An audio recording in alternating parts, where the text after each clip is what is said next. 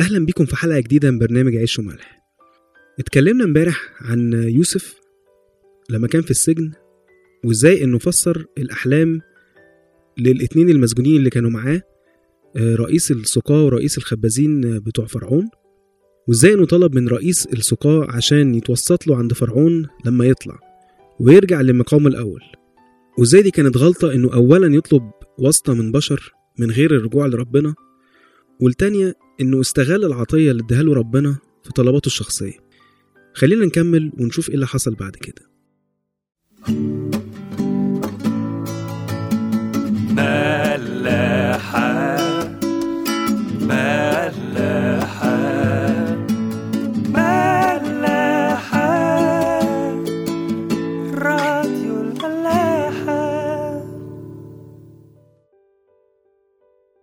إصحاح 41 من سفر التكوين بيحكي لنا إنه بعد سنتين من الموضوع ده اللي هو قصة رئيس السقاة ورئيس الخبازين إنه فرعون حلم حلمين في ليلة واحدة.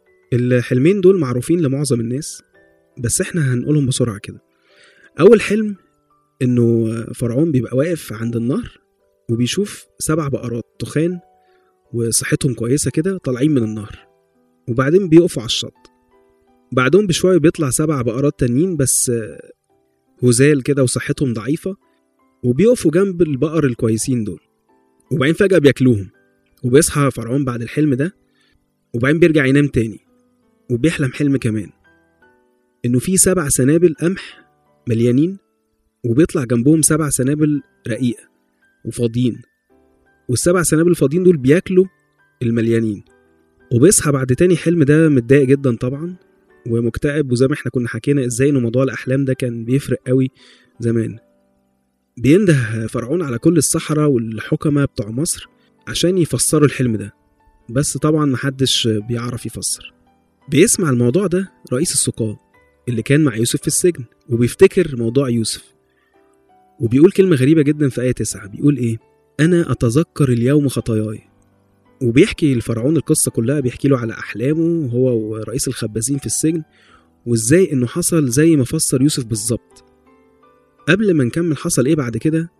هناخد بالنا من حاجتين بس. أول حاجة إن الموضوع ده حصل بعد سنتين بحالهم بعد قصة تفسير الأحلام في السجن. وده كان درس من ربنا ليوسف عشان كان مستني الواسطة من رئيس السقاة يعني هو قعد كل الفترة دي على أمل انه رئيس السقاة يكلم فرعون ويتوسط له ويطلعه من السجن. وإزاي إنه كان لازم يعني يسيب الموضوع بالكامل على ربنا. دايما نحاول ناخد بالنا من الموضوع ده. لما نكون مستنيين حاجة من ربنا ما نعتمدش ابدا على أي حاجة عندنا خالص ولا أي حلول بديلة. لأنه هنلاقي ربنا دايما يسيبنا شوية كمان عشان نتعلم ما نلجأش غير ليه. وما نعتمدش على دراعنا ولا فلوسنا ولا سلطاتنا. ولا حتى دماغنا. آه، لو نفتكر في الحلقات اللي فاتت إنه ربنا أخر الولاد عن إبراهيم وسارة وبعدين هم شغلوا دماغهم وقالوا طب نحاول نساعد ربنا في الوعد بتاعه وسارة جابت هاجر وجوزتها لابراهيم عشان تجيب لها عيال. وشفنا إزاي كانت غلطة كبيرة وعملت مشاكل بعد كده. وهنلاقي العكس مع إسحاق لما أول ما لقى إن رفقة ما بتخلفش راح لربنا على طول. ما اعتمدش على أي حلول تانية زي ما أبوه عمل. مع إنه قعد 20 سنة من غير نسل.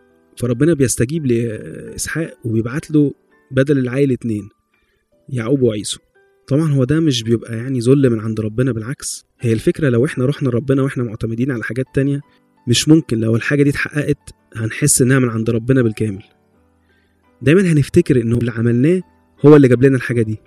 عشان كده يوم ما يعقوب شغل دماغه وخلى الغنم السمينة تتوحم عشان تطلع غنم تانية منقطة ومخططة وياخدهم اللبان. لو تفتكروا القصة دي حكيناها برضو في عيش وملح. ربنا على طول فكره وقال له هم طلعوا كده عشان أنا كنت عايز كده وأنا اللي وفقتك مش عشان أنت اللي ذكي يعني وشغلت دماغك.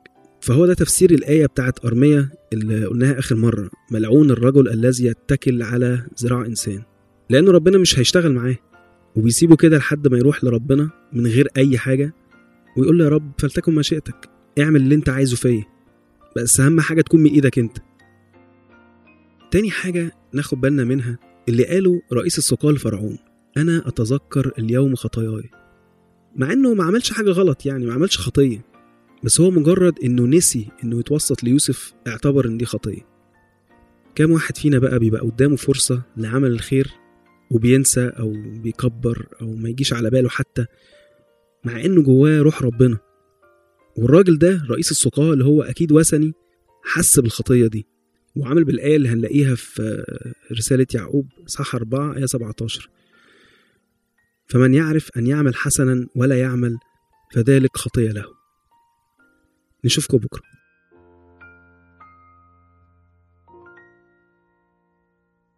راديو